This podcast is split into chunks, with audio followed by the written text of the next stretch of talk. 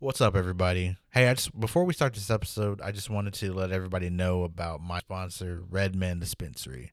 Redman Dispensary is located down in Tahlequah, Oklahoma. If you don't know about Redman Dispensary, then you are for sure missing out because they got whatever you need. They got flour, dabs, papers, syrup. They got it all. And um, they also have some amazing deals. So go hit them up let them know Russ from Okie Podcast sent you. They also help out with existing patients needing to renew their cards and new patients needing to get a card. So, for real, go hit them up. Go like their Redman Dispensary Facebook page as well. Give them a five star rating. Go follow their page, like their page. And once again, let them know Russ from Okie Podcast sent you. I'm super, super, super excited to tell you about my sponsor, Southwest Trading Company. Southwest Trading Company is a native owned business located at 1306 East 11th Street, Tulsa, Oklahoma. If you've never been to Southwest Trading Company, you need to go check them out right now if you can, or after this podcast, or during the podcast. But either way, go check that store out. They have a lot of great items from different artists from all around, like jewelry, blankets, art, clothing, cedar boxes, indigenous home decor, car accessories, totes, and so much more. You could spend hours in this store. I'm not kidding. I went to the first time and I think I spent like maybe a couple hours, maybe, just looking around at everything they have. I mean, it's so unique. If you haven't yet, Southwest Trading Company also has a Facebook page. So if you have not yet, go like it and follow their page to keep up with all new items and events they have going on at the store. Once again, I'm super excited that we get to build together. The location for Southwest Trading Company is 1306 East 11th Street, Tulsa, Oklahoma. Go check it out, everybody. Thank you.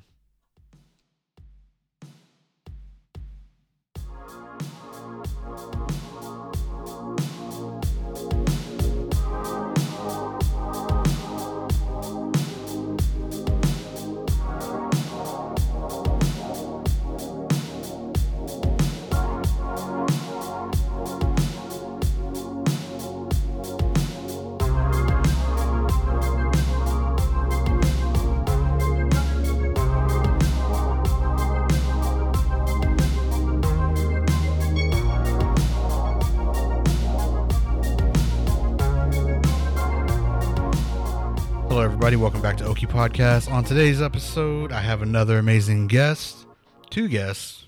Uh, one's familiar, and then one is a guest that we will be talking to today. Um, so today's special guest is Chief Red Eagle, former professional wrestler, retired professional yes, wrestler. Retired. Uh, if you say you're a wrestler, everybody wants to come on and try some, but I'm not giving out any good uh, training lessons at this time.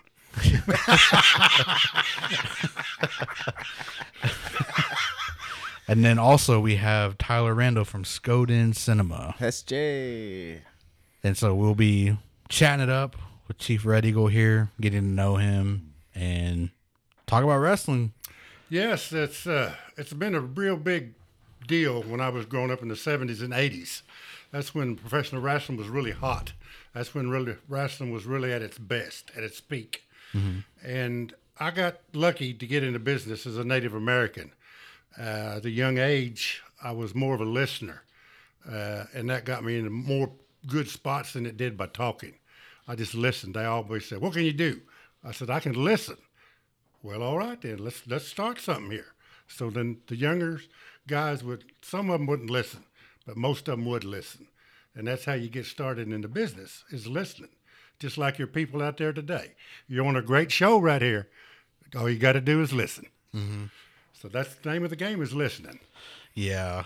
Yeah, that's, I mean, what I do mostly is like I just listen to people that come on and I learn so much, you know, just from everybody that's on. And there's so much knowledge to be passed around. And I gain so much of that too. And I use it daily, you know, because everybody always has their own story, their own path. And, and then you know, just like if Tyler came on, um, never met him before, but and we live in the same town, but we listen to each other and That's the best parts, listening. Some of the guys in the back, they say, "What did he say?" I said, "I don't know, but it sure sounded good. Everybody's clapping." but I, I lived in Coweta. Uh, my parents, uh, my dad was Potawatomi, and my mother was Creek, and he was up north, uh, and she met him uh, at the Army base in California, and that's how they got together, and made Magnificent Me, the chief. The chief. Yeah, I was trained and run through the business by Wahoo McDaniels, Jay Strongbow, uh, Dick Murdoch, uh, Black Bart, Hulk Hogan, uh, all the old timers that you've seen. When they were coming up in the business, they have to come down. And I wasn't going up, but what was coming down in the little circus that they were working, I was there with them. And I was getting to know them by that work that they were doing but I wasn't going to the top. I was always at the bottom. And I just couldn't figure out how I could get to the top. But what they were teaching us and teaching me was to listen. And as long as I listened, I had a good I had a good job. I had people that would like me and people I could go back to and ask questions. And I don't know where today's people they want to say, well, you come pay me, you come pay me, and I'll train you. No, you don't get paid by being training. You listen. And that's all just like wisdom, just like me and you when we're little. We listen to our parents, we listen to our uncles, we listen to our, our dads, and we learned, and that's how I learned. I went to the NWA in 1996 and was Rookie of the Year, wrestled there in Dallas in the Sportatorium. Uh-huh. Wrestled against all the main characters that were there. And the only reason I got the push is what they call a push, is that I knew the people that were back there, and they knew me. And they knew that I would listen.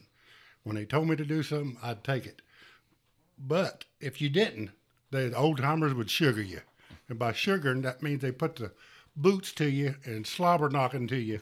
And if you didn't like it and you couldn't take it, out the door you go. But if you could take it and they liked you, you could stay. That's what they did to me. And I'd stay and I wouldn't cry and I wouldn't complain. I got to go where they went. But they were still up here and I was still at the bottom. I mean, I was trying to get to the top, but for Native Americans, it's hard to get into business and get a good push because you've got the blondes, you've got the beach boys, you've got the pretty guys. Everybody knows a Native American. But when I came out, I gave them the heat, boys. I told them I was the meanest son of a gun in here. I'm mean, I'm tougher than boot leather, and I can drink water out of a horse horse hoof. That's how mean I am. I mean, I'm meaner than grandma. That's how tough I am. Well, they got to believe in that, and for a while, I got to believe in it, and I started getting a little push. But then when you get up to the top, people want to take you down. So you only go so far, or only as far as they'll let you go. But it was a great time. I loved it. And I stay here in Oklahoma, Missouri, Kansas, Florida, Shreveport. I've worked in Missouri, worked in coliseums, I've worked in gyms, I've worked in back rooms, I've worked when canned goods are packed. I've worked all there everywhere. But uh, like I said, I was still on the low card, and I'm still trying to get to the top, and that's hard. That's hard to get to the top Yeah. if people don't want you there. But as a Native American wrestler, it's it's hard because you don't. There's not that many. You got Jay Strongbow, you got Wahoo. That's about all you have. If you really think about it, in the big professional NWA and WWE time, mm-hmm. and they have black wrestlers, and those two are the hardest to get over because everybody wants to see the big tough looking men. Mm-hmm. But it's harder for us to work. We had to work hard, mm-hmm. and we did. People appreciated it. But some of the Native Americans, uh, it was hard for them because they thought we was making fun or belittling them. And I would tell them, no, that's not, I would never do that to my people ever. I said, this is something that the wrestling industry has built. This is what I'm going off of. What you're talking about is our history and ancestry, and I would never do that. I keep them two things separate. I got them to understand that, that that was not making fun of the native people. It mm-hmm. was preceding what the people in wrestling seen. And what they seen was a different Native American scene. And I was showing them this is just, I don't want to say this word, but it's entertainment, mm-hmm. you know, when it comes down to it. That's what I was telling them. And I got through. It was no disrespect. It's just entertainment for the people that pay to come see you wrestle. And that's what I give them a good show. Mm-hmm. just like you got right here. This is the best show. If it wasn't, I wouldn't be here on this podcast with my good friends tonight. I'll take a dollar on that, please.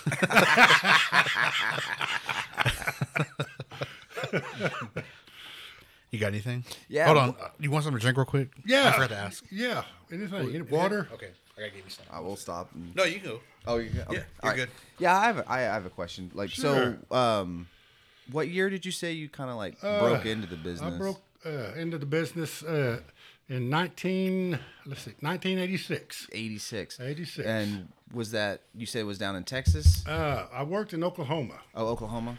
Uh, believe it or not, I answered an ad in the uh, Wagoner, Oklahoma uh, wanted ad. It said Wrestlers Wanted. Uh-huh. And I answered that. And I went down there.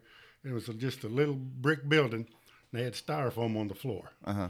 And that's what we practice on. Oh gosh. And you learn how to fall and you learn how to uh, keep your ankles from being broke. So that was sort of the end of like the mid South. Yes, And yes. like Bill Watts. Yes. And oh, okay. Right. Okay.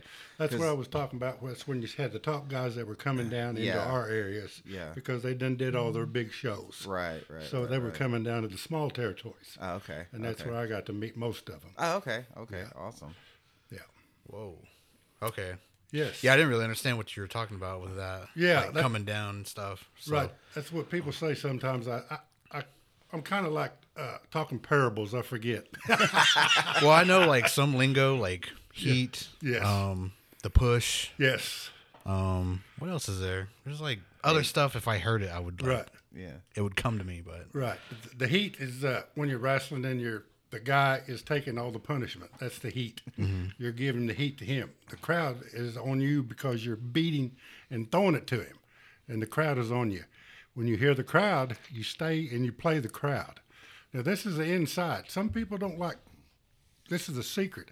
It's like uh, the magician don't tell his magic, but if you think about it, you can pick it out and you can see it yourself what happens. When the bad guy gets the heat on the good guy, it stays with him. And as he can't stay on him all night long because if it does, the crowd will get bored and things will go terribly wrong. So you have to give it back to him. He has to take the heat back. And by that, you can fall out of the ring. He can hip toss you. He can poke you in the eyes and take the heat. And now, he has the heat because you're over here selling. mm, yeah, selling. Yeah. So you're selling, he has the heat. Now he has to do something with it. If he's not trained and he don't know how to take the heat and keep the heat, you don't have a match. That's what makes it a match, is keeping the heat. So now he has it and I'm selling. So it's up to him to get back into the match because he just poked me in the eyes and I just put the heat to him. so the way he gets his heat back is to beat on me and get the crowd behind him and they get everybody screaming and hollering and going crazy. And then when they do that, that's my time to take the heat back. Yeah. Then I sucker punch him or I'll poke him in the eyes, I'll rake his eyes. I mm-hmm. throw him out of the ring. I, I love just the whole psychology of how that works. I mean, Yes, it's- it's not just showing up and just getting in there and just winging it. I mean, No. there's a lot of It takes prep and a, lot of prep and a lot of thinking. A lot of yeah, And you have to be in shape. Oh, Sometimes you go sure. 30, 45 minutes. If, if you're lucky, you go 15 and get a good payday, but mostly you don't. Yeah. It's called painting a picture. You have to paint a picture. Right. You have to, like, I'm telling you what's happening, but I'm going to paint it for you and let you see it. Right. And when you understand that, then you sit there and you're ready for the match. You won't even go get popcorn. You just sit there and wait. and that's what I was taught, and that's how the older taught me how. Yeah. Was to keep the heat. yeah, And everybody would say, "You see my match? You watch my match?" I said, "No, I didn't. I didn't see nothing. What, what happened?" yeah, I don't know. I said, "Listen." I said, "That's my match." That's all I'd say, and they didn't get that. But what I was telling them was, just listen for my match, and you hear the people, and then you don't have to have me come back and say, "Did you see my match?" No, but I heard yours. That's the difference. yeah, And once they started picking that up, keeping the heat, selling, making the show, then they got it right. and then most of them stayed, but some of them was arrogant and couldn't get that part about keeping the show. Right. It, it happens to everybody. Everybody wants to be a star. I want to be a star, but the only why you get in the business. That's right. The only way I could be a star was to stay in their in their group and listen. Yeah. And that's what they want is listening. And that's what I did was listen. Yeah. I got to be a uh, heavyweight champion six times. I got to be a 13 time tag champion by listening. They said, these guys over here are sharp, starting to kick up a little bit, not listen no more. We'll give it to you Indians because I know y'all listen to me.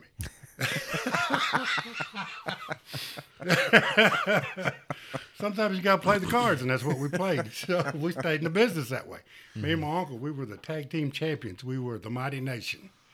Ah, that's a great name. Yeah, he, they said you need a name. I said, well, the Mighty Nation's all I can come up with. That's all you need. I love Red that. Eagle and Standing Bear. That's awesome. And then before that, and we was another tag team. We was the world's only Indian tag team. We went off of that.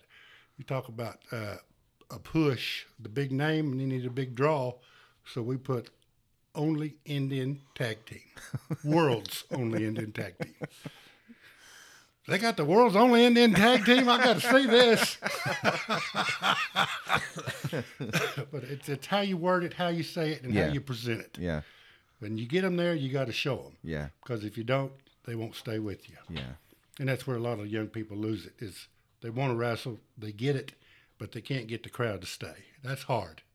Because you got to have storylines, you got to have writers, got to have people know what they're doing. Just to get out there and flop around like a mm-hmm. fish is not going to get you nobody. Yeah. You have to have a storyline. Mm-hmm. That's what they're missing today, and that's it. Other than that, they, they got they're capable of doing anything they want. Yeah. They just got to have that storyline. Yeah. Did you? Oh, yeah. I agree. Writing sucks now. It's not good. Yeah. Were you were you always like a wrestling like as a kid? Did you watch wrestling? Did you grow up with it? Well, yeah, as a young man, I wrestled with uh, Coweta Takedown Club. I wrestled with them until I was in the sixth grade. We'd go to tournaments. I got to thinking about uh, real pro wrestling when I see it on TV, the NWA with Danny Hodge and Leroy McGuirk in that era. And uh, I thought about it, but I never could get into it. But that, that ad it said wrestlers wanted, so I, that's how I got into wrestling. Was answering that ad in the paper down in Wagoner, Yeah.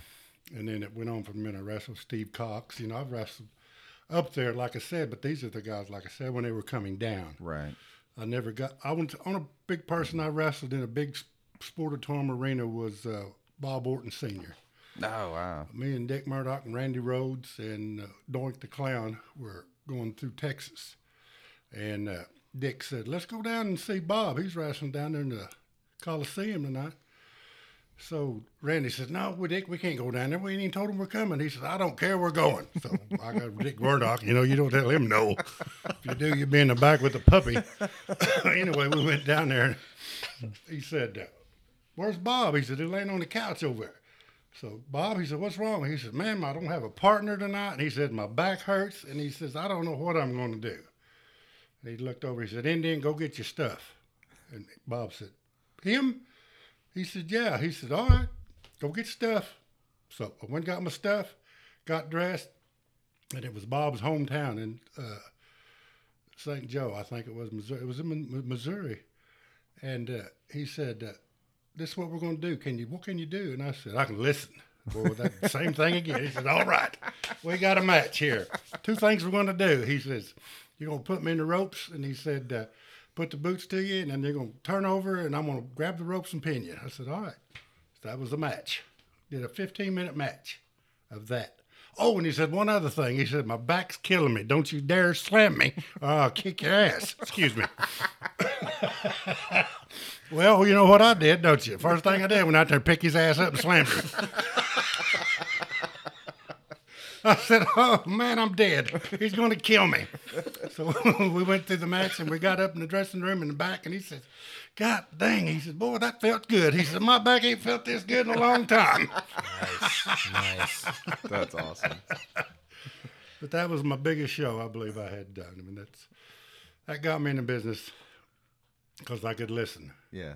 And that you know, being a Native American, they can put down a little bit of fish water. We're pretty good at that. and I always tell them, I said, no Indian jokes. there will be no Indian jokes tonight, boys. They'd look at me. He said, "Yeah, if he's anything like Wahoo, we better listen to him because Wahoo don't put up with that either." but yeah, it was great times back then, and it grew in the early '80s and early '90s. Yeah. And I grew up in Coweta. Evan was a good friend of mine. Rick Bryan played for the University of Oklahoma. He was an outstanding tackle for uh, OU, and I went to school and played football with him. And he was a great inspiration to me, being just an old farm boy, just like me. I mean, I come from the ground just like he did, but he was a lot bigger and stronger. But uh, he gave me good inspiration to just keep trying, keep trying, keep trying because that's what they do to him on the football field. Every time he'd hit me, knock me down, they tell me to get up. Mm. that's how big he was. he said, "Keep trying. You'll be something one of these days. Keep trying." okay, Rick. Okay. He's about six seven, two ninety. You know. oh my God, really. But yeah, you, you just have to listen and learn, and people will teach you. Any questions? Anything else anybody needs to know out there? Big Chief's ready for y'all. Y'all bring it on now. What were the um? What was the road like?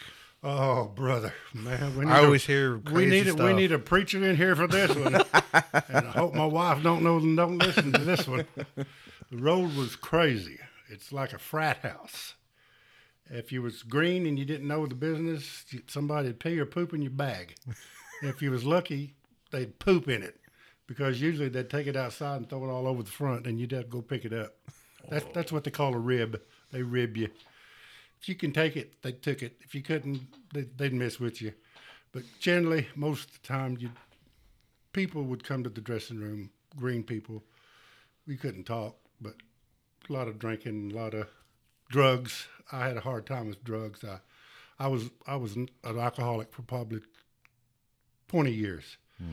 I used drugs, but once I got out of the business and got away from it, uh, I've recovered, and I haven't had a drink in over thirty years and I don't do coke and haven't done meth and I did never did steroids, but mm. it was always there.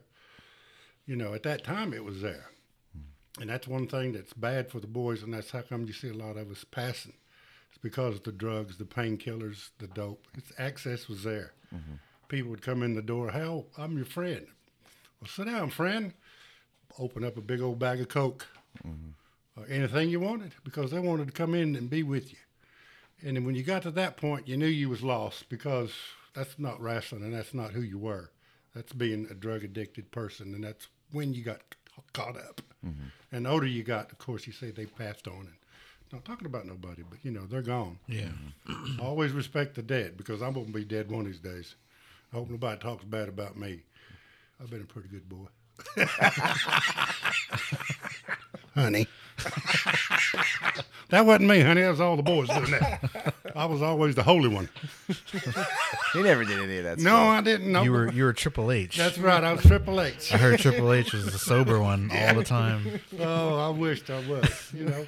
Uh, it happens though. You fall into that Yes. that cycle, and I mean it's there, right? Like Yes. that's that's how it was for me. Like I was just in school, and all that stuff was there. Like it wasn't like coke or anything, but drinking and stuff. And I mean, it's fun. Like it's fun. It's a fun time. You're hanging out with everybody that you know, and and I was like away from here. I was 12 hours away from Oklahoma, and and once you realize like the leash is off, and you're just this kid, and it's like.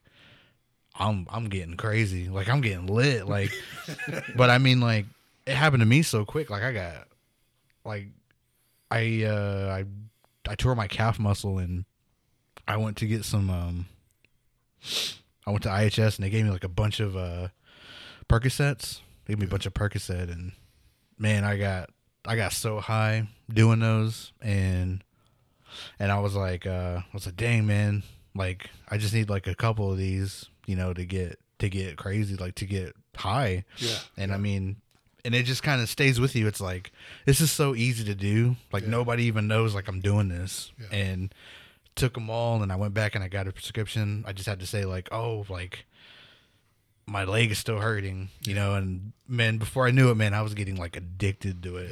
Mm. And then it was like, and I and I found myself like I I feel like I OD'd on him. Like I OD'd on him, and and I was just in my friend's bed, and because luckily I didn't go out. Like I got sick, and I, but I didn't know I was like ODing. Like my I just started sweating, so my body was reacting to all that stuff I took, and it was sweating it out because I didn't know to throw up. Right, right.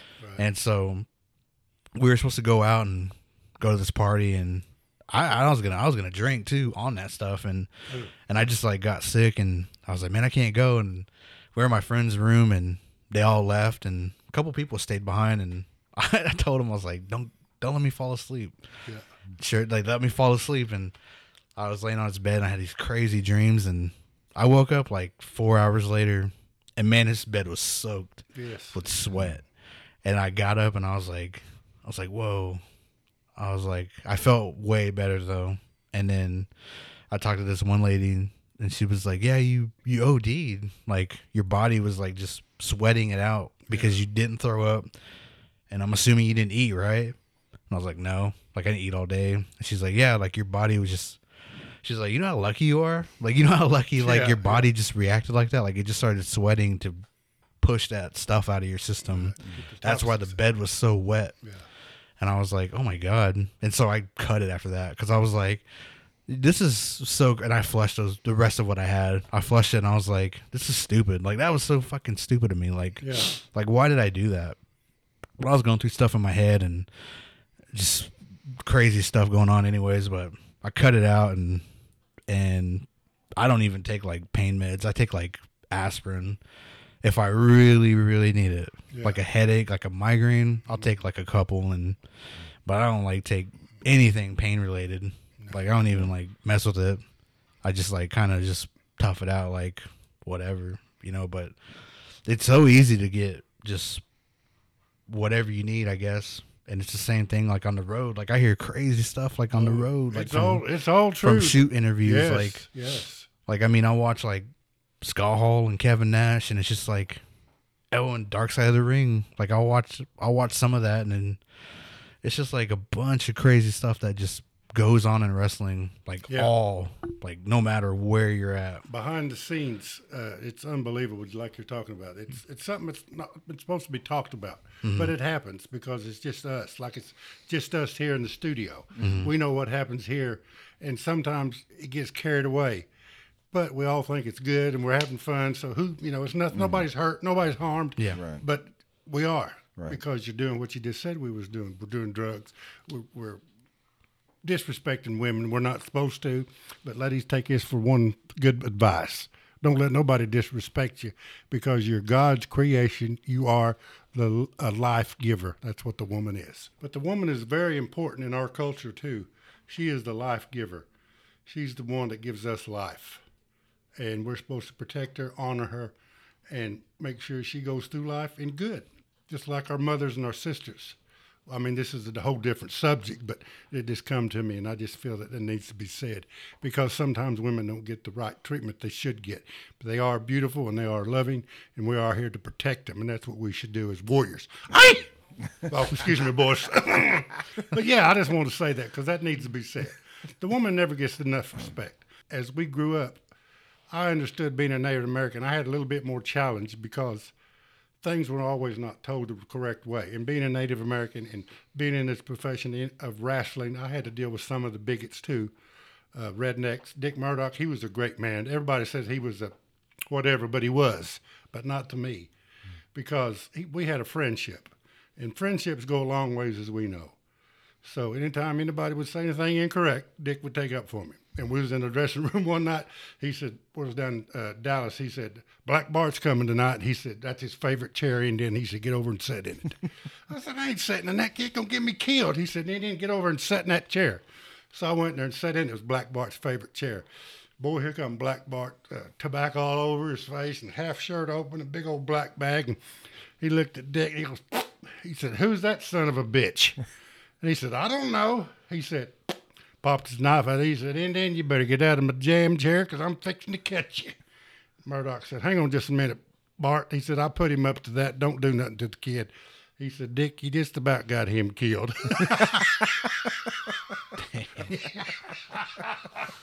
Woo, I was glad he got me out of that pickle, boys. Black Bart said, boy, I almost killed you, Indian. but that's the way it was. Yeah, good people. You just had to know how to handle people. And that's all I did was listen. I still listen to this day. people say, "What do you do?" I say, "I listen," and it's hard not to listen because you want to have everything. Yeah. But just as we go through life, we listen, and you guys are listeners, and I hope everybody out there listens. Because, like I said, we're back to this great show of podcast here with Russell Sun Eagle, my hero. Ow! That's what he gets for serving me cola. Sounds cola.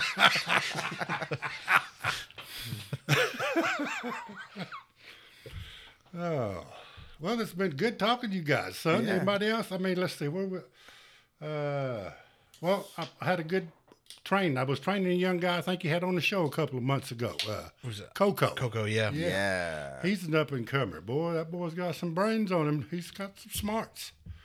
He knew a lot before I even got with him. Uh, we used to wrestle. In the, everybody probably says, "Where you wrestle?" I said, "Well, I used to wrestle in the bowling alley over on River Lanes." I remember that Oklahoma Pro. Yeah, Oklahoma Pro Wrestling. Yeah, I, That's where they, we I went there for a couple of times. Yeah. And then it used to be on TV, Yes. like on Saturday mornings. Right. And I was like flipping through the channels one day, it's like, what is this? Because it brought me back, like when I, cause I was a kid, like Right. watching Mid South. That's like Yeah. when Jim Ross was like the uh, commentator. Right, yeah. It's like Hot Stuff Eddie Gilbert Yes, yes, and uh, yes. Uh, Hacksaw Jim the Duggan was there. Fantastics and, Yeah, the uh, Fantastics. Uh, Junkyard Dog. Junkyard Dog was Yeah. there. I mean, there's a lot of like talent, you Yeah, know. Bill, that Bill had this area wrapped up on that. yeah, and so and they used to show that on like Saturday mornings or afternoon, like mid mid morning or whatever. And I was like flipping through, and I saw like this. I was like, that looks like that looks like Andy B's, or Yes. it looked like, or I think it was Andy B's, wasn't Yes, it? uh, yeah. Yeah, and uh anyway, I started watching it. Man, I couldn't get enough because it was awesome. It just was like brought me back. Yeah. I mean, it was great. And then I was like trying to figure out like when the live shows were. And this is like back before the internet. Right. Yeah. And so you just sort of had to like went to Andy B's and was like, when are they having that again? And they're just like, oh man, yes, like, yes. And- like that thing is a mess because they were like, y'all was trying to get TV, Yeah. and they were saying like, man, it was it was like a mess Yes. trying to get that like what what y'all did, but it was a good show. It was really good for like a little independent. Yeah. And then um, I also this is back when I was in college too. Um, uh, Soul Man, uh, is it Tom Jones? Yeah. Tom Jones. Tom Oklahoma Jones. City. Oh, yes. yeah, yeah. he ran the New Mid South. Yes, he did. I wrestled with him and Tom Jones. And Yes, yeah, did, and huh? so he's a great man. Yes, he was. And um, Yes, I he was. actually he he got to I got to train with him just a little bit. Really? Well, kind of. Oh. Right. The That was that story- in Oklahoma City? yeah, it was he in Oklahoma City. 'cause I was going to school at, at uh, OU. I was going to film school, Right. and I did a documentary uh, on on his little uh, New Mid South. Yes. And yeah. so he kind of let he's like, you can't, you know, he kind of would tell Tell- me like what I could film, and he'd like, I'd like look, he's like.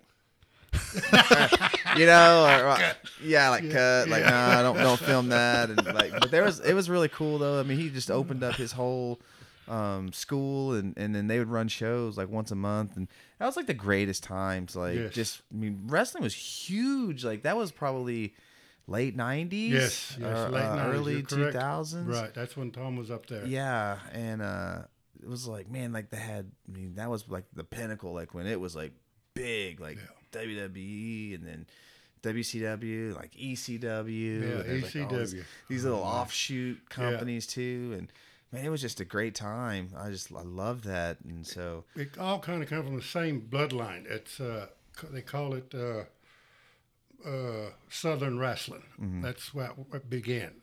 Uh, wrestling started in a tent. It was with the circus. They talk carny talk, kayfabe. Kayfabe means here come our mark. That means this person don't understand wrestling. You call him kayfabe. And it, all started, and the, carny would get together and, and they'd come to town and they'd have their big tough mean guy and they have their city people that had a tough guy so they'd put him in a tent together and they'd make him wrestle and that's how wrestling started was with the carnival the circus and it just grew from there that's that's the history of wrestling where it started but it all come from southern wrestling Yeah. uh, the nwa uh, georgia championship wrestling that's what they call southern wrestling it all came from them. I got the chance to meet uh, Johnny Valentine, who's Greg Valentine's father, and him and Lou Thesz wrestled. And him, Johnny was in the back, and Greg was out doing a uh, wrestling match, and me and Tretch Phillips was watching Johnny. That's after he had a car wreck, and he was up, wasn't doing too good. So Greg said, "Tretch, watch my daddy." So we watched Johnny in the back, and He said, boys, he said, get around, let me tell you something. He said, you know, back in the day when we started this business, he said it was real. He said, we fought tooth and nail. He said, but me and Lou Thesz were all broke up and our arms were, were, were breaking and our knuckles were broken. We had black eyes we couldn't see, our ribs hurt. He said, boys, we got to do something different. He said, because we can't continue going on like this. He said, you know what? Me and Lou Thesz figured out how we could continue wrestling every week, every night. And this is the secret. He said, what? He said, we'll have to start pulling their punches. and that's how wrestling got started. It was at beginning, it was real.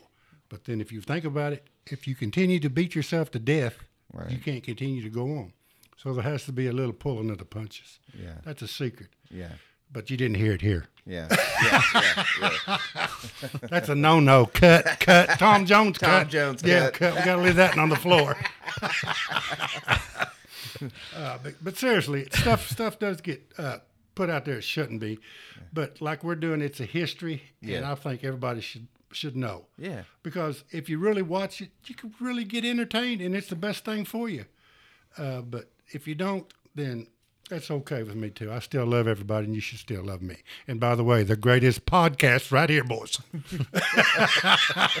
You'll only hear it here, right here on Russell Sun Eagle podcast by the Chief and our friend. What was your name again? Tyler. Who are you? No, just kidding. no, I'm nobody. no, oh, just I'm a jobber. kidding. job. Yeah, a jobber. Now, do you everybody know what a jobber is? He comes and puts me over. So keep talking, son. Keep going. That's why I'm here. Put That's- you over. That's it. That's it. I take the lumps. That's right. Take the lumps while I get the chumps. it was great. It was awesome, but it was sometimes terrible. Like we said, drugs and alcohol and painkillers and uh, steroids. Uh, luckily, I was. I'm just a big man. I never needed steroids to get over my gimmick.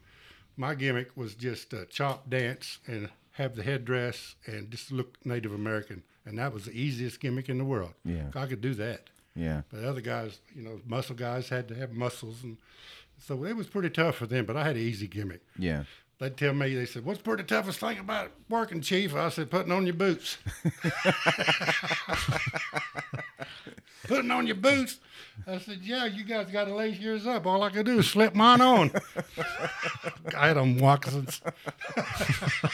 That's why he and I were talking about. Russell and I were talking about one time. It's like how many native like gimmicks were there that we could think of, Oh yeah. and I think we, we I think we came up with well Tatanka. Yeah. That was like '90s, Right, right. and then like you said, Jay Strongbow. And you know, Jay, he was uh, Italian. He, Yeah. was, he wasn't. Oh yeah. Yeah, he Yeah, was, he was Italian because there wasn't that many Indians. That's another reason Dick Murdoch liked me. Yeah. He said, Indian, I like you because you're real, you're true. Yeah. You are a Native American. He said, these other assholes are just playing to be Yeah, Indians. yeah. He said, but I like you, kid. There's like Wahoo, and Yeah, then Wahoo. Um, was that like a Youngblood, like a Jay yeah, Youngblood? the Youngbloods were down in Texas, down in uh, Dallas. Yeah. Jay and uh, I forget his other brother, but yeah, they were an awesome tag team. They Yeah. still are awesome. yeah, was well there was like a was it Matt Jay and Matt Youngblood? Yes, the Matt Youngblood Youngblood? brothers. Yeah, Yes. okay. They were Yeah, hot down in that. Dallas. When I went down there, it was hard for me to get over. Well, that pass world class, or was world class still going on? Uh, at that that was after world after class. world class. Yeah, it's uh, when Turner had it. Uh, Turner was trying to get uh, the NWA back on TV down in Dallas, so he was having his last run, and he was getting the boys that were already pushed down Yeah. uh, to come back and work his little talent area right there in Dallas at the Sportatorium. Where the old world class used to Yes, be. Yes, where the old world Man, class, where the then, yeah, Von they- Erichs They, tore that thing down. Yes, they tore I can't down. believe that Yes, they tore that they thing tore down. It down. And up there at the top, they had the old uh, walkway. They called it the cage. Yeah. all the boys would go up there and drink well drink water and, and iced tea and uh, watch the wrestling matches Yeah, I saw this documentary. It's called like Heroes of World Class. Yeah. and it was with Kevin Von Yeah, Erich. Kevin Von Erich. It was like the day before they were going to tear it down. and He got to walk through Walk there, through there and it was really cool. He was like, you know, this is this is where my dad's office was. He had this big desk, and he was like walking through the back, and he was like, back here, this is all the signatures was. He's like, I remember writing up here like Kevin Von Erich, heavyweight champion of the or TV champion of the world, and you know whatever. And there's just like so much like stuff that just was left in oh, there. oh, there was so much just history yeah yeah, just- that they, they didn't just know what to do with it tore it down. because it was that was the only museum of Yeah. wrestling that was there I remember- that's why it was there Yeah, because I remember as a kid, like my my cousin lived in Arlington, and we'd go down there every Thanksgiving. Yeah. And man, I would like beg my uncle because they ran shows Right, on yeah. Thanksgiving night. Yes. Because Fritz was smart about it. He was like, "Well, after you eat the turkey, Yeah. and you watch a football game, what else are you gonna do? That's right. Sit Let's around. sit around. Yeah. There ain't nothing to do. Let's go wrestle. Let's go watch wrestling. Yeah. So they'd run shows. Man, I would beg my uncle, like, please, I want to go see the Von Erichs. I want Right. to see him. Yeah. And he's like, oh, it's in a bad part of town. Yes, and he would never take me. Never take you down there. Never took me down to the Yeah, Sportatorium. Right. It, it was a bad part of town. So Uncle Barry, if you're listening, shame, shame. shame you know on your name. you. Yeah. You can't take a take a little boy, Boy, to- yes. to, see See the wrestling. to see P. Michael P.S. Hayes and Yes. Bam Bam Gordy Yes. And uh, the Great Kabuki Yes. and the Kamala. Kamala. The Ugandan Giants. Yes. The good old wrestlers. but man, I That's always right. wanted to go down there, so that's great you got to wrestle there. Yeah, I got to wrestle the sport of Sportatorium. That is awesome. Uh, it was right uh, two, two or three years before they tore it down. Yeah. That's when uh, Turner was in there running his shows and trying to get started back on the road again. I never knew that he had that down yeah, there. yeah. That was the last shows that they run in. But they had What years was class. Uh, eight, 96. Okay. I was rookie of the year in 96 down there in NWA down there in Dallas. Okay. Okay. Yeah. But it was a So hard show to push. Was it still like territories? Because like if Uh, you were was was there, and then Oklahoma Pro was Tulsa. well, really, Mid South. really back then, th- at that time, the, the territories had really broke up. Oh, okay. Yeah, about about that time they were broke up because uh, back in those days it was tough. If you didn't work the territory, you didn't get in that area. You wouldn't. They wouldn't bring you in. Right. So you'd had to have a, like Dick Murdoch brought me in. That's how I got in down there. Is he brought me in and Yeah. put me there. Yeah. And the boys respected that, so I got to stay. But other than that, it, they didn't have a territory because territories were done by them. Yeah. Okay. Okay. Yeah. Man, that's awesome though. I'm impressed. I don't think I've never in my life ever meet a man that wrestled in the sportatorium Yeah, in the same building that Yeah. you know. It was it Von was awesome. Yeah, wrestled the there. Von Von Erichs and uh, let's see who else. Uh, Junkyard Dog was down there. Like I said, Greg Hammer Valentine was down there. King Kong Bundy, King Kong one Bundy, man gang, one man down- gang. Uh, Skandar Akbar. Skandar. Oh man, yeah, Yeah. yeah. Oh, my Akbar, he was a dandy boy. Uh, yeah, I was Oh, telling my God. Russell. So like when they had Mid South, um, when I was a kid, my dad used to take me to to Mid South, right. and I remember Skandar Akbar. I can't remember like the whole storyline because I was pretty young, Right. Skandar Akbar had put a bounty on Butch Reed's head. He wanted, he yeah, I wanted. Butch Reed's head. head. Yeah. and um, he was trying to bring in all these people, and he brought in Abdullah the Butcher, Yeah. and uh, The that fork- is the fork man. Yeah. and then like he was like trying to get Abdullah to like sign this contract and um or like sign the bounty or something. It's like he was trying to get him to sign something and Abdullah like kept taking it and like putting it in his mouth. Yeah. And like uh Akbar would like rip the contract or whatever out of Abdullah's mouth and like, no, you gotta sign it. And then like he would like sign and he would like rip it and like put it back in his mouth. And then like Skandar Akbar like got like took took it away again and like hit him. He had like a cane, like a like a little scepter. Like, Yeah. like it was a cane, I Yeah, guess. He like cane. hit him with a cane. And uh I remember uh Abdullah the Butcher just went like bat he just went like batshit. He was Yes. crazy. He started throwing chairs and like my dad well we were like legitimately scared Yeah. because we were like back then like it was real It was. Yeah. Yeah. and yeah. he was every bit as crazy looking and like Yes. just I mean he had his judo pants like pulled up Um, like up to here yes, and yes. he had like the Saudi Arabian like I don't know what's the head Head- and he had the head- curled boots. yeah he had the Yeah. curled boots and he had like his face his fists his Taped hands up. all taped Yeah, up and, and he had that he was like chunking chairs into the audience and like the crowd was like scattering and I remember my dad was like we're we're gonna get killed like we're gonna get killed insurance over here. Somebody Yeah. insurance. And the only other time I remember like being scared was was that because like just Abdullah the Butcher just scared the crap out of me because Yeah. he was so real to me. Right. Well, the other time, I don't even remember the angle, but it was like Bill Watts.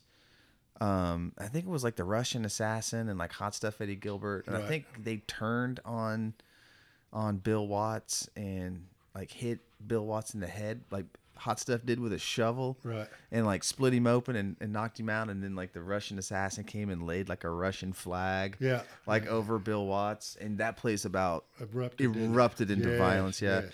And I think like uh, Steve Williams came out. Dr. and- Death. Yeah, and he had Oh, he, he came, Death. he came out and he had like full OU pads on. he was wearing a helmet. and He had those pads Right, on. that's right. I was like, what is he doing? He was like they're trying to save him because get that Russian flag off of. Yeah. That's crazy. That was good times there. what, the, what they call that when they get hit in the head and they show blood, they call that getting color. yeah, They show color. yeah. And they don't all know that too, but it's called getting color. oh, bro. Did you ever have to get any color? Uh, not really, because I was so over. Uh, what I mean by so over is I had the crowd's sympathy. Uh, to really, well, me and Bolo, when I wrestled the great Bolo, and I was a heavyweight champion at uh, at OPW. Uh, I did the old Dusty Rhodes gimmick, and the people said, "What's the old Dusty Rhodes gimmick?" Well, I'm fixing to tell you. Get your popcorn and your Pepsi and have a seat, son. Let me tell you something. Like old Foghorn Leghorn to say, "Pay attention, son. You might learn something." I'm listening. Yeah. Well, he had. I was a heavyweight champion, and he was going to beat me that night. And for me to keep the heat and keep the crowd loving me, I had to win in a real, real pitiful way. So I let him beat me and take the belt from me, but I put the Dusty Rhodes on him. When he took the belt away from me, I crawled over to him, and he was standing in the ring, and I crawled over to him, and I crawled up his leg, like an old poor little guy, you know, just crawled and crawled, and I got to the top, and I pecked him on the shoulder, and he threw me off. He just, you know, just like that. Then I pecked on his shoulder again, and he turned around and he hit me with the belt. And when he hit me with the belt, he busted me open, and I laid back in the corner, just bleeding. And he was just standing over me like he was going to hit me, and the crowd was just going crazy. Kill Bolo, kill Bolo. and at that point, he had the heat. So all he had to do was just turn around and walk away because he was the bad guy champion and I was a good guy going for the belt again. They knew I would. Mm-hmm. So he just left me laying in a pool of blood. And that was the old Dusty Rhodes gimmick crawl up him and just bleed in the corner. and that's all you had to do. Once you can prove to them that you can wrestle, but then you got to show them you can wrestle. Was- you got to tell a story. That's all about, you know, like your your actions. It's kind of like theater. you Yes, know, like yes. having like you said, like that pitiful, like Yes, that pitiful. It's it's called it's called rhyme and reason. Yeah. I'll give you for instance, if if I knock you down and just put you on the floor and we just start the match, you're you're looking at me going, "Why? What'd you do that for? You didn't have no reason to hit him." And another reason, why'd you go pick him up if you knocked him down? Okay, to set that all up is I'll slide into the ring and I'll have my headdress on. This is just to divert the crowd a little bit. And I'll go over to my corner and start a chant and then he'll go to his corner and he'll start a chant. And then I'll take my headdress off and lay it down in the corner, and he'll still be over in the crowd, still booing him, still booing him. And then I'll get up on the ropes and start doing it, and he looks around and sees that the crowd's cheering for me. So he runs down and runs over to me and hits me in the back of the head. And that's how you start your heat, and that's where you start the crowd mm. getting on your side. Mm. That's how you set it up. And then once he set me up like that and hit me, I'd sell for the show and then let him get the heat again by the crowd hating him and hating him and hating him. And then I'd slide out and get sympathy from the crowd. And he'd be in there, you know, I'm the best, I'm the greatest, you can't beat me. And the crowd screaming, Get back in there, Eagle, get him, Eagle, get him, Eagle. I'm like, All right, I'll get in there. And I slide under the ropes, boom, he puts the boots to me, cuts me off. And I'm laying on the floor, poor pitiful Eve, poor pitiful Eagle you know, and then he turns his back, and the referee, the referee plays a big part of the crowd too. You you can't let the referee see what you're doing. So I'll tell the referee, look over there. When I looks over there, I'll take my fist and I'll hit him, and then knock him down. And the referee said, "You hit him with your fist," and I say, "No." And the crowd said, "Did it?" He said, "No." So then that's how you get the crowd, and that's how you start making the show. Mm-hmm. But you cheat, but you don't let the ref see it mm. because he's part of the show. If he sees it, it should be over because he's the authority. You can't hit with your fist, you can't poke a knot, you can't do none of that. But the ref sees you, you're disqualified. Mm. But sometimes that's another thing. The referee plays a big part in the match. I'm glad you brought that up. Good question. the ref's a big part of the match. Yeah. Yeah, the ref is uh very important. Yes. I don't know. There's a lot of like little independent, um, There is. little what federations or whatever. yeah, Yeah. federations, uh, independent organizations. Are you are you working with that federation? Is it Wrestle for Hunger or just Uh, Coco in Wrestle particular? against hunger. or Wrestle Against yeah, Hunger? wrestle against. hunger. Well, uh, I've been asked sometimes. uh, Well, to be honest with you, I, I've been through depression and anxiety, and it when I've been in the business so long, it's kind of got kind of got burned out. So they asked me to come help sometimes and train.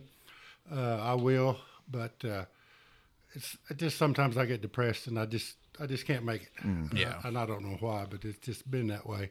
But when Russell asked me to come do this podcast, it was it opened up a new light and opened up another door for me, and I appreciate that because uh, I have been sitting around and not doing nothing. And this does help me, and I always tell the boys if they need anything, uh, I was never charged anything. Uh, I learned it from the old timers, and they never charged me. I learned it from Bobby Gilbert, Eddie Gilbert. Learned it from the Fantastics. A letter from the Midnight Express, from uh, uh, all the people that I was around, and they never charged me. And I've never charged the boys anything for, to learn and to be taught anything that I know that I can help them, give them a push up. And the way you get that push up is keep wrestling, keep your mindset correct, and go through the rhyme and reason. And then one day, like all the federation, all the boys are doing like Sam Steakhouse and Coco, people see them and they want them on their shows so they can give them a push and make bigger wrestlers out of them. And that's hmm. how you get going is to get that push, somebody to see you. Yeah. But you got to know what you're doing. Just like this podcast here. you got to know what you're doing, boys, uh, or just stay away from the table and don't run with the big dogs. That's Russell Sun Eagle, boys. That's 250 to you. oh, that's a wall onion dinner.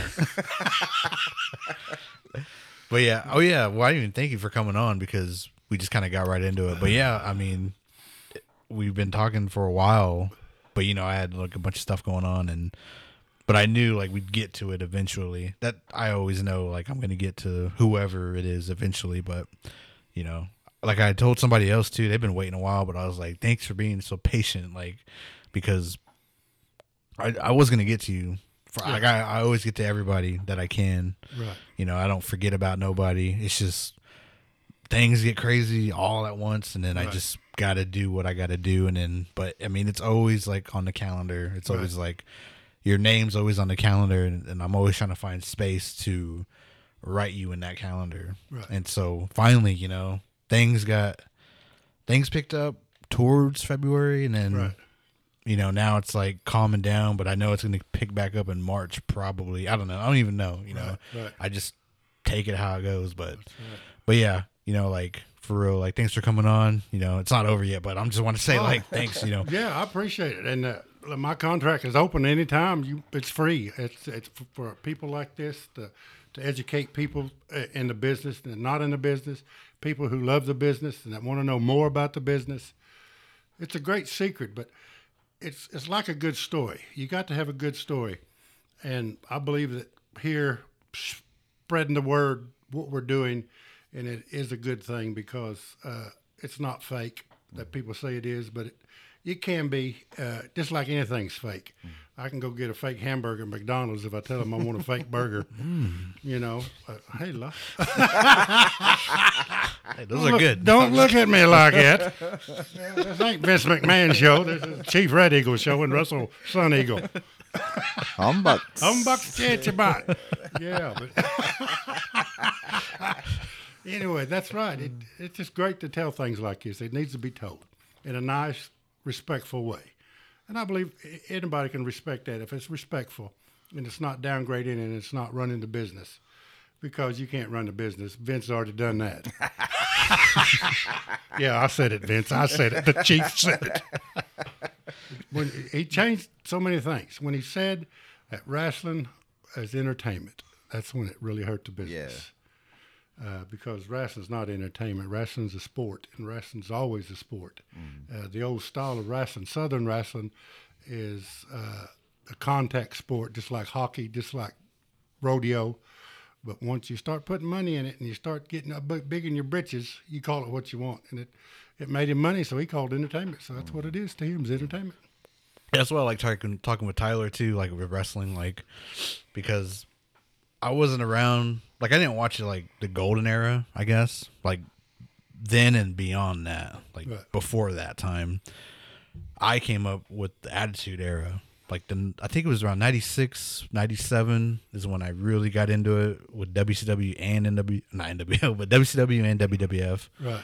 and and like it's nice to hear like what he grew up with and it, i mean there's like crazy stories like that he talks about too and we kind of just mesh together. Right. and you know he's always down to talk about wrestling and you know it not a lot of people get it i guess. Right, like yeah. um like i had joey clift on one time and we talked about him for a little bit and then we just started talking about wrestling. Like, we started talking about like all these like crazy words and he was like there's no context with anything but whatever like we're just gonna talk about it. But i mean like but i mean like growing up like you grew, like i grew up with it and then when i probably got to i think the ruthless aggression era you know you start growing up and then people are like that's fake Yeah. it's fake you know Right, and but it's like like i mean like you start to realize like they're pulling their punches Right.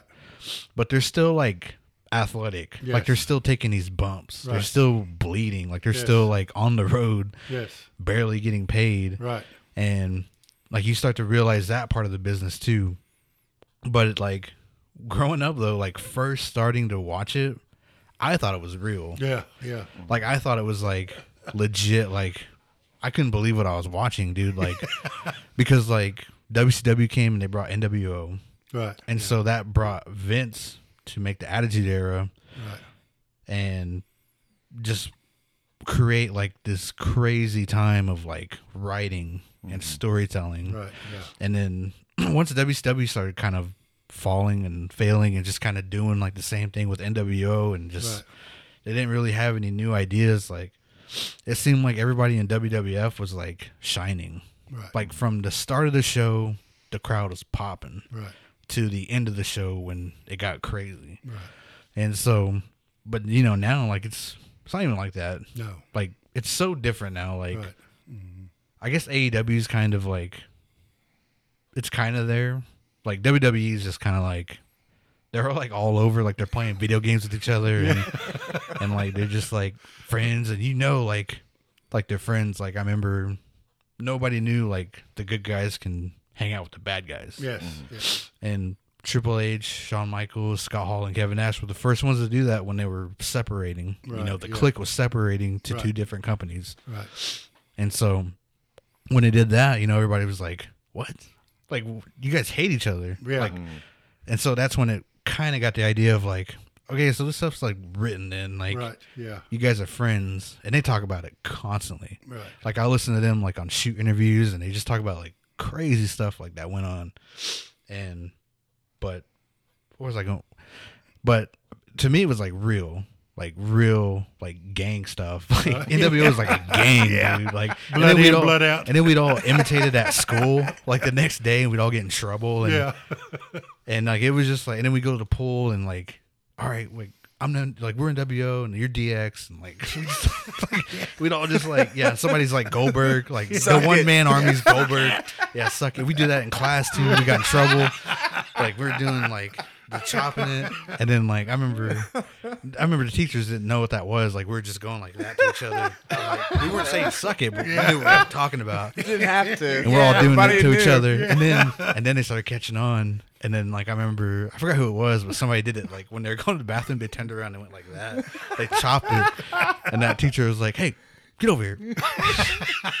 Rode them up for detention and then we knew like they were catching on. Yeah. That's awesome. Yeah. it's- Because uh man, we like Walmart had all the gear. Like Walmart had all the wrestling shirts, so everybody wore wrestling shirts from Walmart and like it's just like it was an amazing time just to be in that era. Like I don't know what it is now, like being a kid and Yeah. watching it now. Yeah.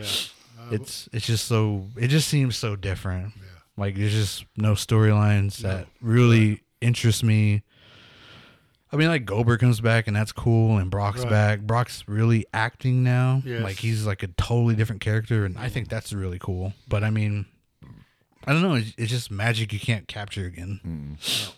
It's uh, back in. you're talking about friends being friends. Uh, in the old days when we would go to the restaurants and the bad guy and the good guy being there, you'd have to set it up where the bad guy or the good guy'd get thrown out because people would know that you're together, and that was a, a big no-no. You couldn't do that. Yeah. So we'd have to set it up and get thrown out and go have to go somewhere else to eat because that's the persona that you want to let the people know, like you're saying.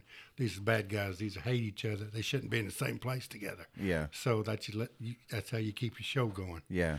And then when you let your guard down and just say, "Hey, I'm your friend. You're my buddy," Yeah. then people start saying, "Well, that's not what it's supposed to be," Yeah.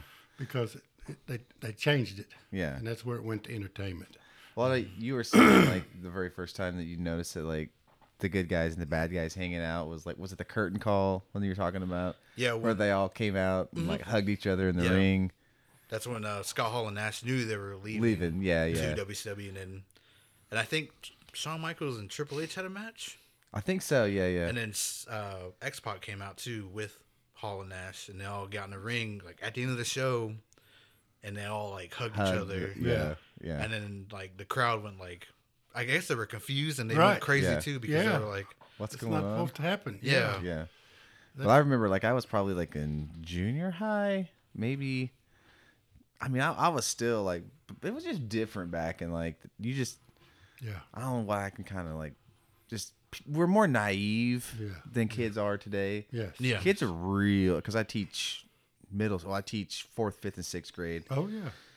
and kids are super savvy. Like you can't pull anything Sure, on them yeah. now. But like I, but just the reason why I say that is because like you know you probably uh, being in like seventh or eighth grade, you probably should have known better at that point. That like, eh, something not adding up here. You know what I mean? That it's not up, you know, all on the up and up. But I can remember hearing like reading the paper. My dad was like, "Look at this." He showed me this article, and it was like the Iron Sheik and uh, Jim Duggan Right. got arrested, together. Yeah, for cocaine. And yeah, and uh, I was like, he was like, "What do you think that is?" My, and I was like, I, I don't know. Like, what what were they doing? Like, they were they were caught together. And I was yeah. like, yeah. but Hacksaw has the flag. Like he's like Mr. USA. Yeah. And Iron Sheik's like Iran. Hawk too. Like you know, like Think American. yeah, stupid Americans. Yeah. too. Like you know, like that's weird. Like Yeah. I, I, I, I never. he Still, I just couldn't figure it out. Right. Like I wasn't like, oh, that's. You know what I mean? I just remember like really thinking about that. Like, why would they be together? Mm-hmm. Like why? Why? Like that doesn't make sense. Like It's, it's back to that old time mindset. You know? yeah, Adults shouldn't never lie to us. They always told us the truth, so we believe everything we see. yeah, But and it, your mind can't gather. How how can that happen? Yeah. They don't like each other. yeah. I just I remember just like really like tore up about it. Yeah. Like why were they together? Like I- we're talking about it at school. Like man, did you hear what? Like yeah, like what's going on? Like yeah. that's weird. Like you know, but never it never never dawned on us that well they're friends. Yeah. yeah, right, yeah. It, that was the thing. Like That it should it. have been so obvious. Yeah. Like Too but we were like trying to figure it out. Like what the hell is going on? Like why were they together? Like what's the story? you know, and the obvious story is like what's all bullshit. Like yeah. you know, they were friends. They're friends. Damn. they wrote together all Yeah. on a constant Everybody basis. lied to me. Yeah, Midlife crisis again. Here we go. I'm only like 13, probably. Oh yeah, that's a tough one to swallow, because they always say adults tell us the truth. We're supposed to believe everything that they tell us, and back then, I I'd always say, "How you? How, mean are you?" And I always say, "I'm mean as your grandma," because everybody knew grandma was mean. you know, your grandma was always mean, and I got to talking about that, and people say. It really was that way, wasn't it? just like you're saying. Everybody believed, and it was believable. yeah, But when it got to the money problem, and it got so much where the people were making the big money at the top, they forgot all about wrestling, and it went to entertainment and it went to money. And Yeah. that- and that's the bottom line. yeah. And you heard that here at the podcast. Russell Sun Eagle and your favorite Chief Red Eagle. and friend and guy and guy. No, just kidding. Special guest. Yeah, they were that okay, so the money thing too, like they were the first to talk about what they were making. Yeah. The Kliq, Triple H and them. They would ride around together and they would go, How much you make? Because people didn't talk about what they made. And they were the first ones to be like, Oh, I made like five grand and then one of them was like, Well, I made two. Like, how's that? That's not fair. Then that's when like it's so crazy like what they did. Right. Like to start talking about money and then people start talking about money then they went to different organizations and they Right. led those organizations with nwo and dx Right. like i mean like i just watched something on youtube and well not youtube but tiktok and it was just like the it was a documentary about the Kliq i haven't seen it but there's like clips of it on tiktok and I sat there and watched the whole thing. Like it was like a a twenty five part like TikTok video, Damn. and I watched the first one, and then I was like, "Dang!" I was like, "That's interesting," and I just kept swiping up. Yeah. I was like, "Wow!" I was like, "Whoa!" And I just kept watching. It. Dan's like two hours later. I was like, "Damn!" Because there's like three, there's like ten minute videos on TikTok now. Yeah. and I was a long, I was sat there for a long time, and I was like, "Holy crap, dude!" Like. I really must love wrestling, like, but I love like the old like stories and Yeah. what these people been through and just everything like you like you were there Right. and so just hearing about all this stuff like up front like from back in the time i watched it and him Right. you like i mean this is like it's crazy to actually just sit here and like listen like listen and then watch stuff Yeah. unfold like Yeah. like it just blows my mind Right. It's, it's hard to believe it. It actually could be real, and then at one point it's not real, and that's hard to accept. yeah You know, you say Yeah. that's real. Yeah. Well, that's what uh, we'd get. Many wrestlers got in a lot of fights in the bars. That'd be the first thing a person say you're fake. Well, once you put it that way, you've got to once you take your punches. Yeah. So then you got to fight. Yeah. To show that, that that's not fake Yeah. and that's where a lot of guys got in trouble is it's fake it's fake it's fake and that's where you always had the controversies in a bar Yeah. so sometimes the wrestlers have to have their own bar they go to Yeah. where it's just mainly the same wrestlers Yeah. and then that way that, that didn't happen Yeah. but it was hard to believe for me too when i got into business i didn't know that all the stuff was going on that wasn't Yeah. real until i found out and it kind of broke my heart. I said wow really? I said that's the way that works. And the thing about the money, you never got told how much money you made because it always uh, hurt somebody's feelings. Somebody that worked hard, been there longer, and you're making six, and he's making ten. Then you start saying, "Well, why is he making ten? I'm doing six, and I'm working harder than he is." And that's where you never tell nobody what you make. Mm-hmm. Mm-hmm. You, you always make well, well, you make well, I make just the same as you do, and that's the way it always stayed. And it stayed that way until they started coming out. Then feelers started getting hurt, and Bob hates Pete. Pete hates Bob because he made seven thousand. I made four. I worked harder, and you didn't work hard. Yeah. You know. So yeah, it's always a secret. Yeah. Uh, they always tell me, "What'd you work?" I said, "I got gas money and uh, lunch money." Six pack Damn, that gas cost money. them, didn't it? yeah, six pack and a sandwich is what I got. That's the way it stayed. It was cool then, you know. Yeah. But once you put money into it, it just hurt everybody's feelings. So money's Yeah. the root of all evil. Yeah. But yeah, that was a no-no. We never all knew what we all made. It, we all knew, but uh, most guys that were on the lower cards knew they wasn't getting what the main card was drawing. Uh, if you got a chance to work the main card, that was good. But back then, there wasn't that much heat uh, with the pay. But as you get in closer to entertainment, closer to Vince's timeline, it all started getting the money, and that's when money just took over. And now it's just entertainment. yeah it's crazy And that's why the independents are having so much harder of a time growing crowd, is because Vince has turned it into entertainment, and now they're still doing the old style wrestling. That's that kind of gets it hard, Yeah. you know, because they're seeing one, they're hearing one thing and seeing one thing, and then they're going to the smaller crowds and seeing that, and they're saying, well, that's not why it's working up here. Yeah. So that's where they have that problem. But it, it all has to come together, and I don't know where wrestling's going to be in the next 20 years. It may not even be around anymore, but right now it's it's entertainment. But it all started back in uh, the carnival days and the carnival years. That's where it was. Yeah. That's where they started. That's where they got. They call it Carney talk. I, I never could it Carney, but if you listen to the Carneys, they can. They got a certain uh, things that, like I said, kayfabe means uh, a mark, and a mark means a person that don't know nothing about wrestling. Yeah. And they just twist things, and that was the way they talked, and they would talk like that in the ring. But uh, the more they got out of it, the more. I never did talk in the ring. Uh, I always just worked and did my show, and the main thing I did was chop and dance, so there wasn't much to it. Yeah. So uh, I didn't have to talk that much, but you do have to communicate with each other, let you know what's going on and how, you're going to work the show. Yeah. I'd always give them uh, the beginning, the middle, and the ending, and that's all I'd give them. And everything else, you just ad lib, and you just listen to the crowd and go from there. Yeah. And if you had a good crowd, you could play the crowd. If you didn't, you could just have to wrestle, and make your own heat, and make your own show and do your own thing. Make sure that they know what wrestling is, and, and if they know what it is, you can perform it correctly. Then they'll see it and they'll keep coming back. But it's hard to keep butts in the seat if you don't know what you're doing. Right. And there's been many shows that we went back to and people's not there, and it's our fault because we didn't show them wrestling. Yeah.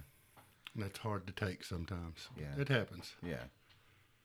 No, I went to see uh, SmackDown was in town. I went and saw SmackDown, and it was fun. I mean, it was it's the to me like the shows are they're better live Right, than they are yes, like they on are. TV. Yes. But you know, full disclosure, then like a couple months later, we went to see watch Coco wrestle. I don't know whether it was just because I was with my friends or whatever, but I had more fun Right. Yes. at that show paying nothing because it's mm. free Right. Yeah. than the forty dollar ticket to go see John Cena and Roman Reigns. Right. I mean, it's good, but Yeah. it wasn't. I mean, it was fun. I'm gonna say it was fun, but I had more fun at that Coco show. It- And I think it's those little guys, somebody was there. You know, they, just knew you. work so hard. Yes. Yes. and you know it just you can tell like their heart is in it Right. you know Yeah. and they're selling every little move Right. and i mean the crowd was i mean the crowd was more into into uh what they were doing like with like remember they were like hitting each other it was like boo yeah Yeah. boo yeah boo yeah and we were like you know Crowd's into it. They yeah i mean they We're were working they them. were though Yeah, i mean that's, that's what you call a work. and then working you the get, crowd. uh, yeah, and then you get all caught Pumped up up, in that, right, and yeah. it was so much fun. I think it was probably Trisha was like, "Sit down." I was like, I People are staring at you. like, I can't help it. man. I get fired up. Yeah. That was the uh, Iron Man match. yeah, yeah, with Shotgun Weber, yeah, wasn't it? Yeah, Coco Yeah. and Shotgun. The Iron Man's like an hour, right? Yeah. Uh, thirty yeah, minutes. Thirty minutes. 30 Thirty It was minutes. a thirty minute match. Yeah, yeah, and they wrestled to a draw. Yeah. Oh yeah. Yeah. They, they call that a Broadway. Yeah. That's where nobody wins. It's a Broadway. And those two big old boys, man, they were gassed. Yeah. And what's the crowd yelling? More. Five more Yeah. minutes. Five more minutes. Yeah. And then it was like Coco's like, I'm dead. I'm dead. Oxygen. yeah. He's yeah. See his ghost come out of his body a little bit. No, no. Five more minutes. I know we were all yelling that too. I looked over, man. They were like gas. The announcer was like looking around. Like I thought he was gonna do it. I thought he I was was too. Put five minutes on the clock. I thought he was Yeah. too. Yeah. They're like, no. For, No. for a rib, they should have said five more minutes. Back in the ring, boys. Man, that that was so much fun. Like even though like we didn't even I mean we knew Coco and I guess that was that's all people I knew. Mm-hmm. yeah. And but it's just fun. Like I've I've just grown up with it. I will Right. never not love it. Right.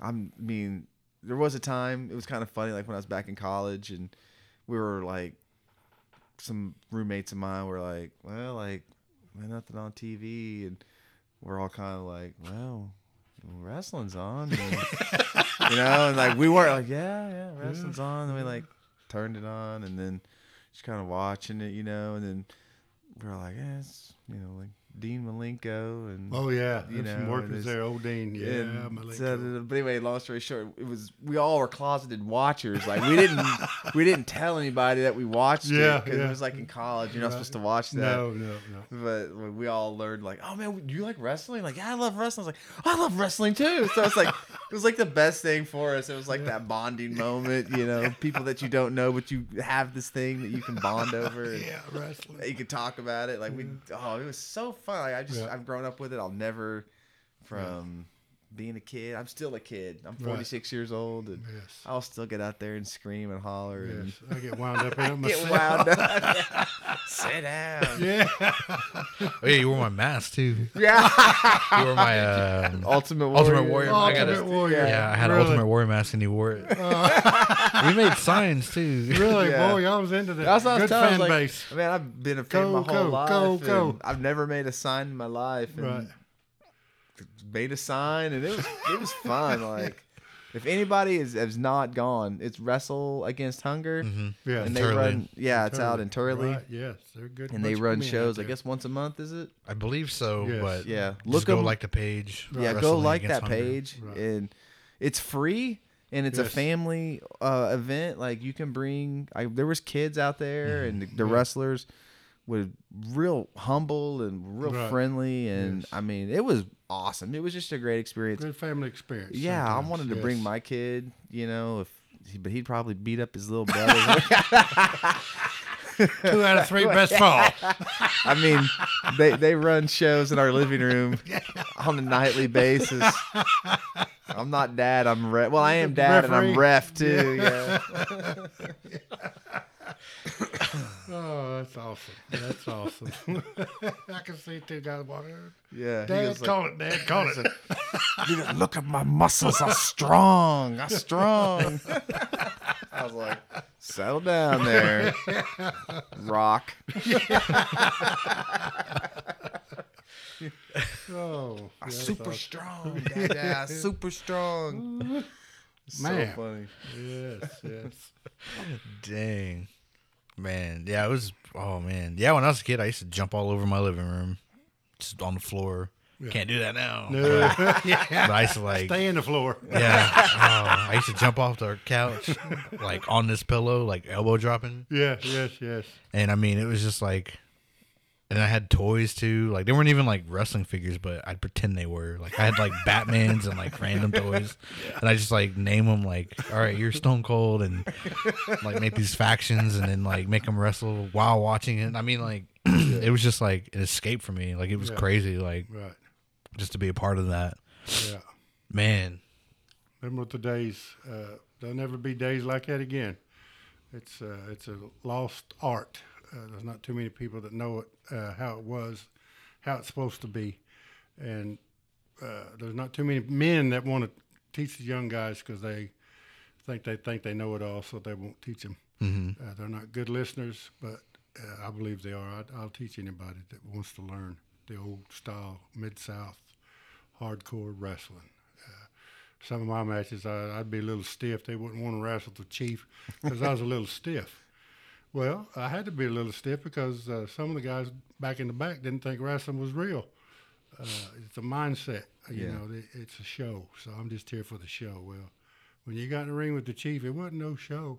Uh, sometimes you had to fight for your life because I, I would take you there because the old timers took me there, and it was uh, respect for the business is what it was. It's, that's all I was showing them, and that's all they were showing me is to respect this business because you can get hurt, you can make money, but you don't want to just come out of here and say I want to be a wrestler and then get paid for it. You have to pay your dues, and I paid my dues Yeah. and these guys here, uh, uh, they'll pay their dues. It's going to come. It's all coming around. They're good kids. I like them all. They're they're they're going to go somewhere. Yeah. Some of them now are already going out of state and wrestling. Yeah. Some in Texas, some in Arkansas, and just like Coco, he's going. Steakhouse, Yeah. they're going. Yep. Uh, Shotgun Weber, there he's going. Yeah. So there's good talent here. Yeah, for sure. Yeah. And out out of out other towns and other cities are seeing it. Oklahoma has a good little fan base here, and they're seeing it and they they like it. I was training some boys and I, w- and sent them up to Harley Race. Uh, one of them was Brandon Groom, and the other one was Brent Albright. He was the NWA heavyweight champion for a while. And you know Brandon Groom, he wrestled out from Bristow. He was a high school wrestler. Uh, so was Big Daddy Moore. Uh, they broke him into the business, and I broke them in. And uh, they went to the top, but they knew uh, grappling. They knew the old high school wrestling, and that's how, what got them the big push. and they would listen too. And that's what they all do is listen. That's how they all got to where they were. Yeah. And Big Daddy Moore, he got on WWE, but he just did some spots in the back. But he was on TV. And, and Groom went to NWA. And, uh, Albright, he went to NWA. He was uh, uh, Chris Benoit's partner before, before Chris had uh, committed suicide uh, up there with his wife and his son. There's a tragic incident there that happened. But him and uh, Chris were tag team partners. Albright was, and he was fixing to be the. They was fixing to be the next big push in the WWE, but when that happened, Albright uh, stepped down, and you know all that happened, and it just got pushed out the spotlight. Yeah. So that never happened. But there's the guys that were here in Oklahoma that got the talent and got a push. Right. Right. Just like these guys, they can get the same thing. Just keep working like they're doing yeah. and listening. Mm-hmm. Somebody see you, and that's how you get your push. Somebody's got to see you. Yeah. Yeah. Yeah. Yeah. There's always someone watching too. Yes. That's why I try to tell everybody like just keep doing it, right. keep going, because you might not think nobody's watching you, but Right. People watching you, Yes. whether it be good or bad. Right. You know, they're just waiting to see what you do, hmm See how long you can go. see if you're gonna fail or if you're Yeah. just gonna if you're gonna keep going. right. Be the old consistent. bunny. Just keep going. Energizer. Yeah. You ever uh, You didn't hear that, honey.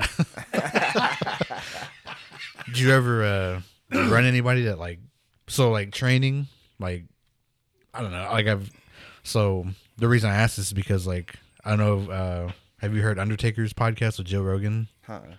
So he was talking about when he was trying to come up Right. and do wrestling and old I forgot who this guy was. He was who was trying to train him, but right. I think it was like a, a ad too, I think.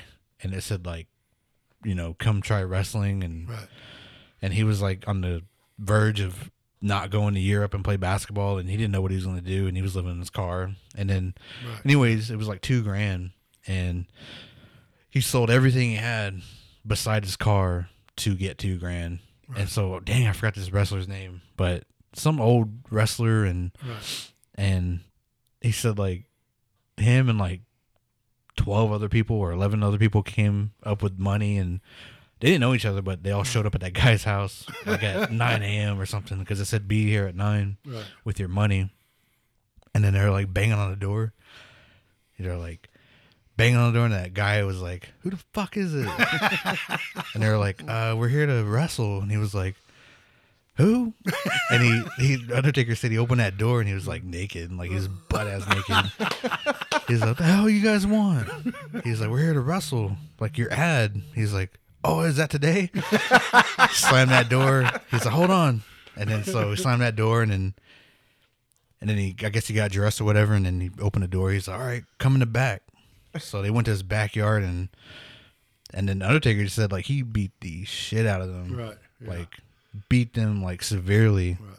Like this is what you're gonna have to go through and beat them up like so bad. Like he was trying to make them quit, Right. Exactly. and he made everybody quit except Undertaker. right. He said, "Well, we're almost done." He's like, "Tomorrow's your your last day." And then Undertaker came back, banged on his door, wasn't answering, and then he looked in his window and everything was gone. Oh. Like that guy moved, Oh. like pack, packed up everything and left. Then he said, like the only thing he left was his dogs.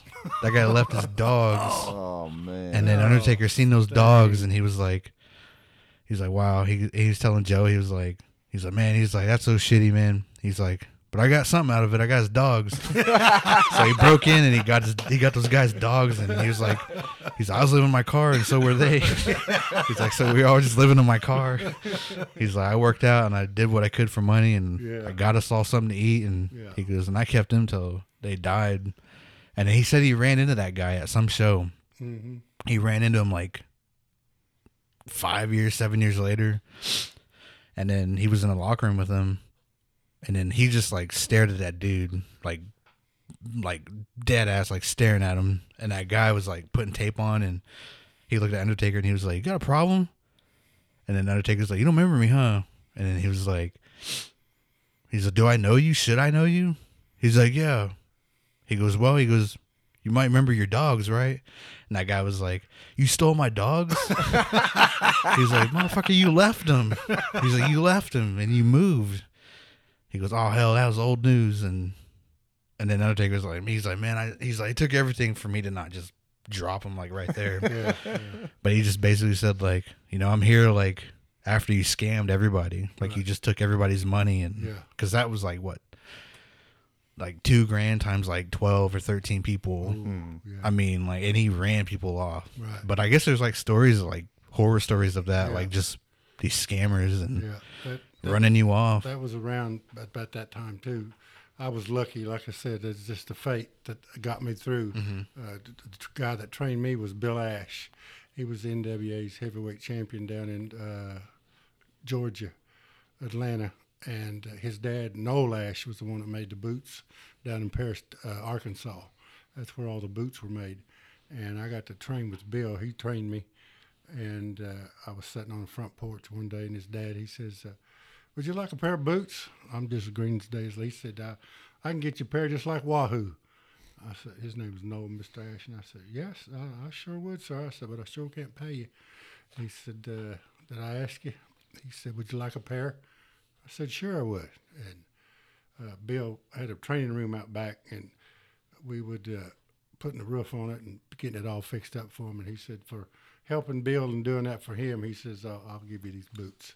Cool. He gave me a Oh, pair of slip-on boots that were uh, patent leather, probably an eight hundred dollar pair of boots. Dang. Um, just give them to me, and uh, his son Bill would train us, and he'd train us with the two before. Uh, if we didn't do something right, we'd have to bend over, and he'd hit us in the back with that two before. and he wouldn't really knock you out, but he'd hit you with it and let you know he was hit. And we started learning that way, the correct way, and we got us through that. And then he started doing shows with uh, B. Bomb Bear, and we went down to Florida and did a show down there at uh, what is that studios down there in uh, uh, Orlando, and uh, Black Bart and all them guys were down there. We put a little podcast, a little show together down there, and it never went nowhere. It was just all on tapes and reels, but. We tried that, and that's where I learned from him was Bill Ash. He was NWA's champion. If you Google him, you can see. And his dad was the one that made the boots for all the wrestlers. He had an old pair of uh, lace-up boots that were made out of uh, patent leather blue uh, pythons, and uh, it had one eye missing on one side. He said these were uh, Jim Duggan's. He sent them back. He says I can't do nothing with them. He said you want them, and I said no, sir. And I don't. I don't think I really want them. He said yeah, you do. Here, take them. Shit, I'll take them. I'll wear them, wear 'em around the house. yeah, with one eye bad on one side. so I got those and I wore them too, and uh, they were good to me. And just lucky, like I said, just good things happen Yeah. for me. But there are horror stories out there. Yeah. Uh, people that will take your money and not do nothing for you. Man. Yeah.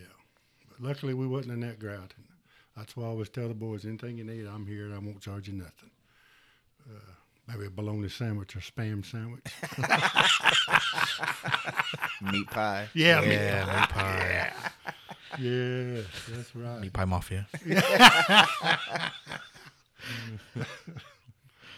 Yeah, that's the good old days, and I'm glad I got to share it with two good guys here Yeah. on the Russell Yeah. Sun Eagle podcast.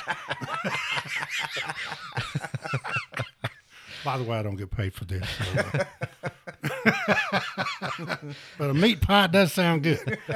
I know our kin folks can cook up some mean meat pies. That's for sure. Damn. Yes. Yeah. Well, shoot, man, this was fun. Yes. Um, yeah. That's awesome. We'll have to do it again for sure. yes. Uh, you got anything you want to? Uh, no, out I just it was a pleasure meeting you, and I've just it's been so much fun. I've learned a lot, and just talking with you and and, and Yes. laughing, and that's what this is all about. I, Right. It's what you said. I mean, you know, you said that he got you fired up. He he did the same thing for me. I mean, I I have a show, and I think I was like psh, six episodes in, Yeah. and he called me out of the blue. Was like, "Hey man, like, why don't you come on my show?" I was like, "Why? Like, why do you want to talk to me? Like, I ain't nobody." What I do? I why I was like, "Well, I ain't doing nothing, man." He's like, well, "Don't you have a podcast?" I'm like, "I mean, yeah, I guess. Like, I didn't really do anything with it." Well, here I am, man. 20, Right. 20 episodes later, Yeah. and you know, made a good friend out of it, Right. and met a lot of cool people, and man, but yeah. It, he, he did the same thing for me, but it's just been so much fun, just just laughing and, and, and carrying on with y'all tonight. So, Right. Mado, Mado. Yes, Mado. Yeah. Appreciate it. Yeah. Good, good people, uh, good listeners. Uh, like I said, listen to both of these guys. They're going places. I've already been someplace because I know these guys are going places. Oh yeah, for sure we will. Yeah, you're you're there with us. Yes, yeah, yes. you're there. Yes. Yeah, I told him I didn't want money. I'll just take gold and silver. So he said he'd help me out. we said meat pies. Oh, no, yeah, I'm just kidding. no, I'm just kidding. No, Where does it say that on this paper? That, uh, on that contract, yeah. that Sam's I Cola ain't That's free. Sam's That's- Cola. asking somebody, "What are you getting paid?" I'm getting meat pies. What are you getting? Meat pies and Sam Cola. I'm only getting bologna. This Potted ain't this ain't that ain't fair. Yeah. yeah. Ever go back to money again? See, people, I told you. Over a meat pie and spam sandwich. I'm getting cola and he's getting Pepsi. Oh man. Well, uh, yeah, you know, I'm so happy that you know you both got to come on.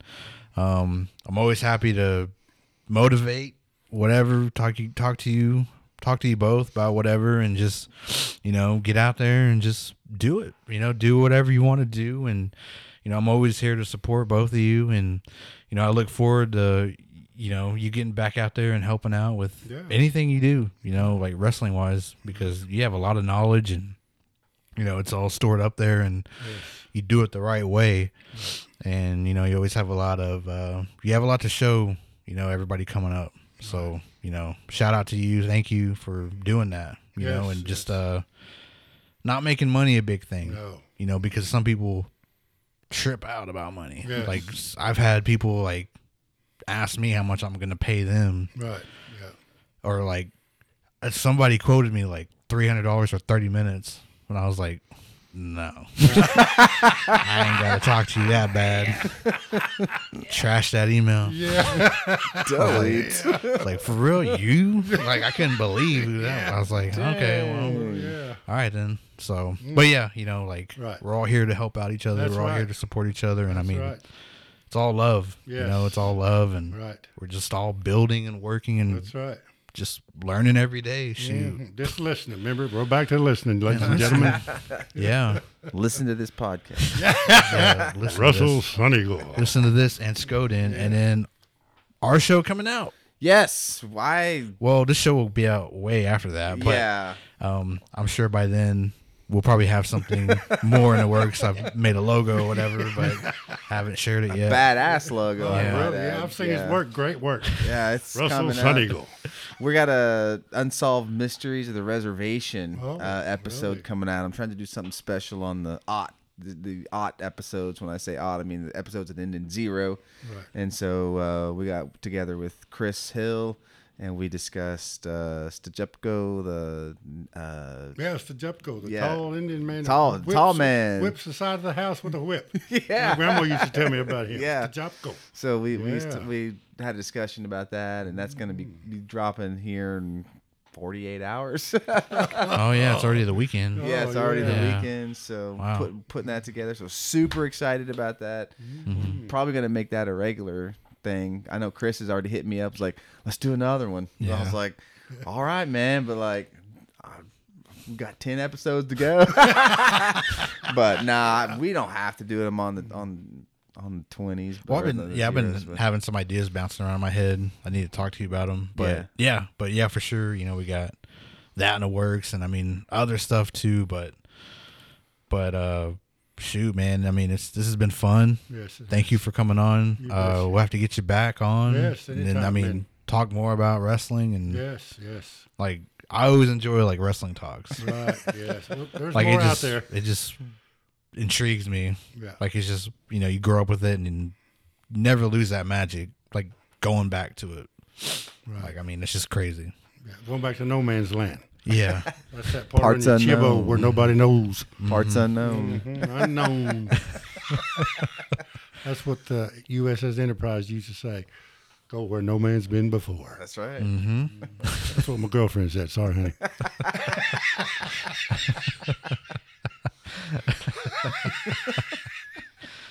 I did not say that. Uh, my voice has been dubbed over. Uh, well, um, tell people how to follow you and if you have like videos on YouTube or somewhere Yes, to watch. You know, uh, on YouTube, just type in Chief Red Eagle and go to OklahomaFan.com. And my bio's on there of what the Chief has done. I don't want to brag about myself, so you can just read about me. Uh, some might be true and some may not be. So I want you to feel the, find the truth. just follow the Chief and Russell Sun Eagle. yes. Snatched a pebble from my hand. Grasshopper. That's the meat pie from my hand. Yeah, take the grease with me. May the grease be with you. Oh, and then Tyler, thank you for coming on. Yeah. Thank you for making time and coming on, man, and just having a great time. Uh, let everybody know how to follow you too. Yeah, I'm over at uh, Skoden Cinema. That's Skoden uh, underscore Cinema uh, at Instagram, and just Skoden Cinema on Facebook. And you can follow me my personal page if you want to, um, at just Tyler Randall, and you can just find me there. So And private page. yeah, my OnlyFans. That's what, that's what I was telling uh, Ripe Potatoes. I was like, I got that private page. It's like that's my OnlyFans account. That's where all the skin is. Yeah. That's where the feet hit the pavement right there, boys. There's, there might be some feet videos on there. it's not free. Oh, boy, man. that's awesome, man. Great yeah. job. So everybody go check out Chief Red Eagle, Tyler Randall from Skoden. Mahe. And then check out Oki Mado. Podcasts, uh, Apple Podcasts, Spotify, wherever podcast, wherever you listen to podcasts. Go check it out. Subscribe, write a review, rate it. Uh, go check out the website www.okipodcast.com. Instagram is Oki Podcast or at Oki Podcast, and then at Rustamus49 as well.